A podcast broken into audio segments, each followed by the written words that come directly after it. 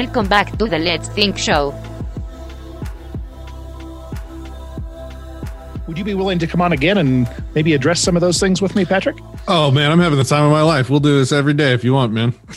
awesome. Maybe we can even get Larken to join us. He's sure. like, like you said in a, a book foreword I, I re- recently read that you wrote. He's just such a, a knowledgeable but humble guy. So, yeah, it, the questions that you guys have, uh, we want you to prove us wrong.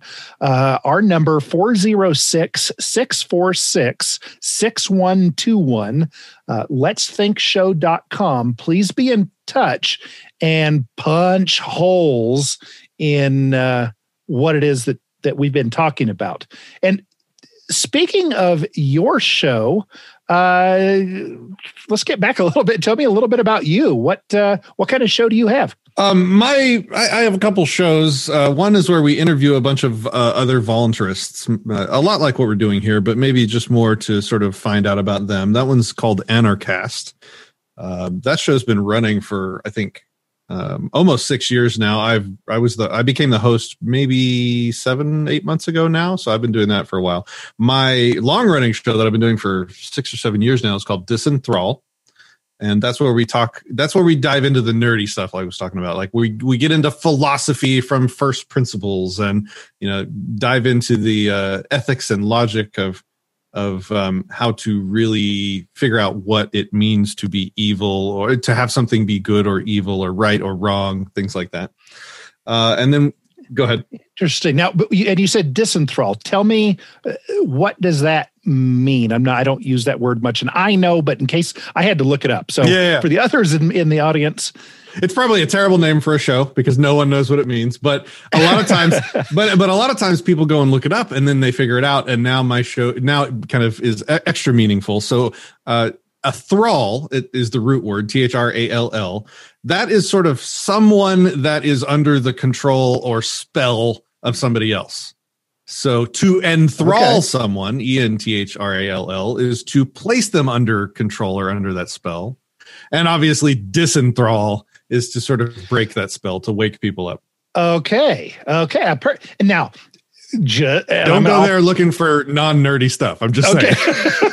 it's not going to be light-hearted stuff. This is, and you know what? This is the this is the tough and and deep and challenging yet fun stuff. And I don't know about, and I shouldn't put words in your mouth, but I I think that we're not kind of idiot dreamers that are wasting our time. I, I, think it's a good idea to say, hey, uh, this is what human beings have done. They said, we want to get from here to over there, and walking is really tough, and we have something really heavy to carry.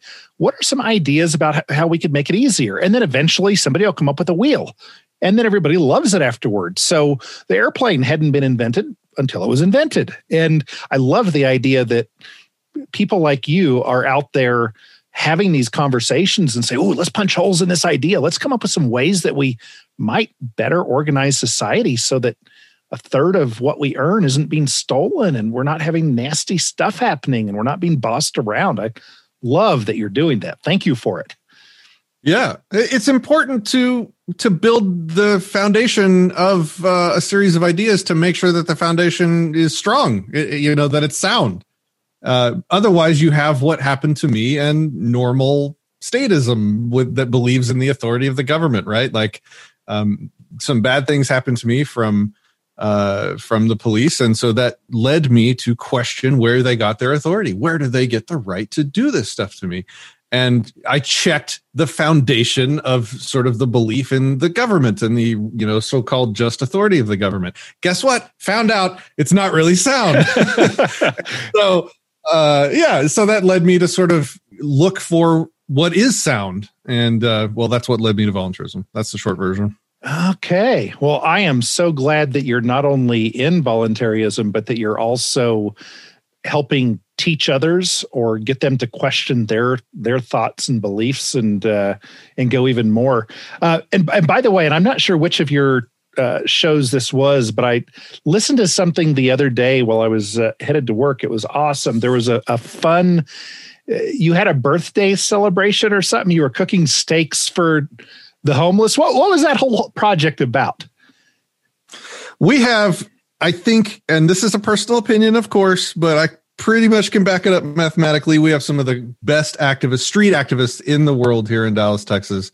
Um, they don't do protests because protests are pointless most of the time. It's begging for permission from your leaders. They, the, your your leaders love it when you beg. Right, they want you to right. protest because it gets you to let off steam, but they don't actually have to do anything. They just let you yell in the streets. Um, so when I say street activism, that is not what I'm talking about. We do things where we we br- we find bad laws, immoral laws, like the law in Texas against feeding the homeless, and we set about breaking it as flagrantly and as loudly as possible. And we also um, make other statements about things like the Second Amendment. So uh, a lot of people will say the Second Amendment is for when the government turns tyrannical. And what do they do when somebody passes a law that you know infringes on their right to bear arms? Well, they go and they protest like they did in Virginia, and they, they put they put on their guns on their back, and then they march really angrily through the streets. And they they think that they taught the Virginia governor a, le- uh, a lesson, and then the next week the governor just passes everything anyway. Oh, you know, pats him on the head. You know, oh, oh you rowdy little citizens, good job. I, I understand you're mad. You know. I've I've listened. Thank you so much. It's so important that we have this discussion. Thank you for weighing in. yeah, I, I'm listening. I hear you. And then I'm going to go literally do whatever I want anyway. Right. Uh, so, what we do is we actually break the law. So, we have various events. The big one is called Feed the Need. What I did for my birthday was just a miniature version of that, uh, where we go out and we break the laws like the one against feeding the homeless. And we do it armed so that the police leave us alone because other groups have been arrested for doing it. And um, for so I, I just did one for my birthday where uh, I, I, a lot of the homeless people when they get donated food, it's usually just the quantity over quality stuff. It's pretty crappy, and um, I love filet mignon. I think I, I I've worked for years to be able to cook like the best bacon wrapped filet mignon you've ever put in your mouth. And so I just said, well, why can't we make you know why can't we go out and feed the homeless filet mignon? And so we did, and I got oh I got like a butcher shop on board. They donated a bunch of uh, cow, and we went out and uh, we served filet mignon to a bunch of people armed because it was illegal. right. So that's kind of one of the things that we did. and how many did you serve that day? I was so impressed. Uh, we 150 ended or up- something like that. That you had 150 steaks or something like that. We went there with a 150, and I'm not talking about like Walmart quality filet mignon. I mean like the premium beef that I get from my butcher when I want to treat myself to a bacon wrap filet mignon. We went out there with a 158 Oh. ounce bacon wrap filet mignon. And Wow. uh, I, I we didn't we we had too much meat. Like we had so much donated that we didn't even have enough mouths out there uh, to, Wow, to, to, put that's them, to awesome. put them in. That is Yeah, awesome. This message is brought to you, by the way, by Walmart.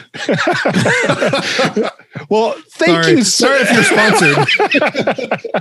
yeah, they, they haven't they haven't picked up this show just quite yet.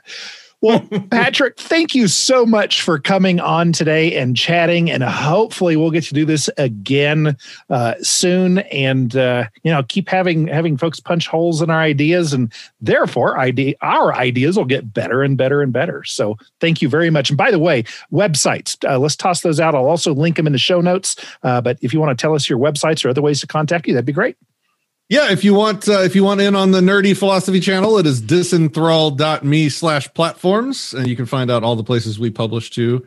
And then if you are interested in parenting and learning about how to parent with some of the principles that we've discussed here, uh, I have created a online course or a series of lessons on peaceful parenting or principled parenting, as I call it, called peacefulparentinguniversity.com. Well, wonderful. Thank you, Patrick, and we will speak again soon. Excellent. I hope you got as much out of this conversation with Patrick as I did. Uh, you know, for a, a lot of years, and and still, I, I wonder: uh, are there people out there that are willing to just kind of throw away all of the old dogma and, and keep good ideas, but explore new ones?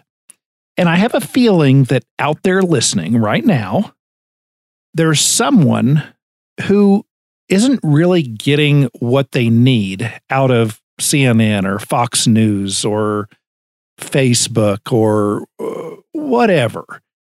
I have a feeling that somebody listening right now is saying, I'm looking for a group of people that even if we don't all agree, we're willing to talk, we're willing to explore new ideas, we'll challenge each other.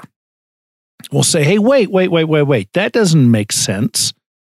That's not scalable. Or, well, yeah, that makes a great sense, but you're, you're only thinking about the ends, you're not thinking about the means. And this constant challenging of each other, that that's to me the most important part of an intellectual friendship. It's fun to get along. I love I love nice porters and brown ales, and that that part's all wonderful of having a friend to hang out and, and chat with. But it's really that intellectual honesty. And for me, the intellectual consistency of sticking with something, uh, sticking with an idea. And if you have a principle or a value, you stick with it until it's proven wrong. And then if it is, you admit it and you say, Holy cow, I no, that doesn't make sense. This thing I've thought for so long, no, it doesn't make sense. I've got to rethink this. I, I think that's just the, the way we should go as as human beings. Thank you so much for listening to the show. Hopefully, there's something here that's helping you. I would love to know if it is. If you have ideas about future shows or or how we can we can better meet your needs. 406 646 6121. That's the Let's Think show. Thank you so much for tuning in and we will look forward to hearing your ideas at 406 646 6121. And of course, seeing you again in one week, next Saturday night, here on 1360 KHNC. Coming up next, administrative static.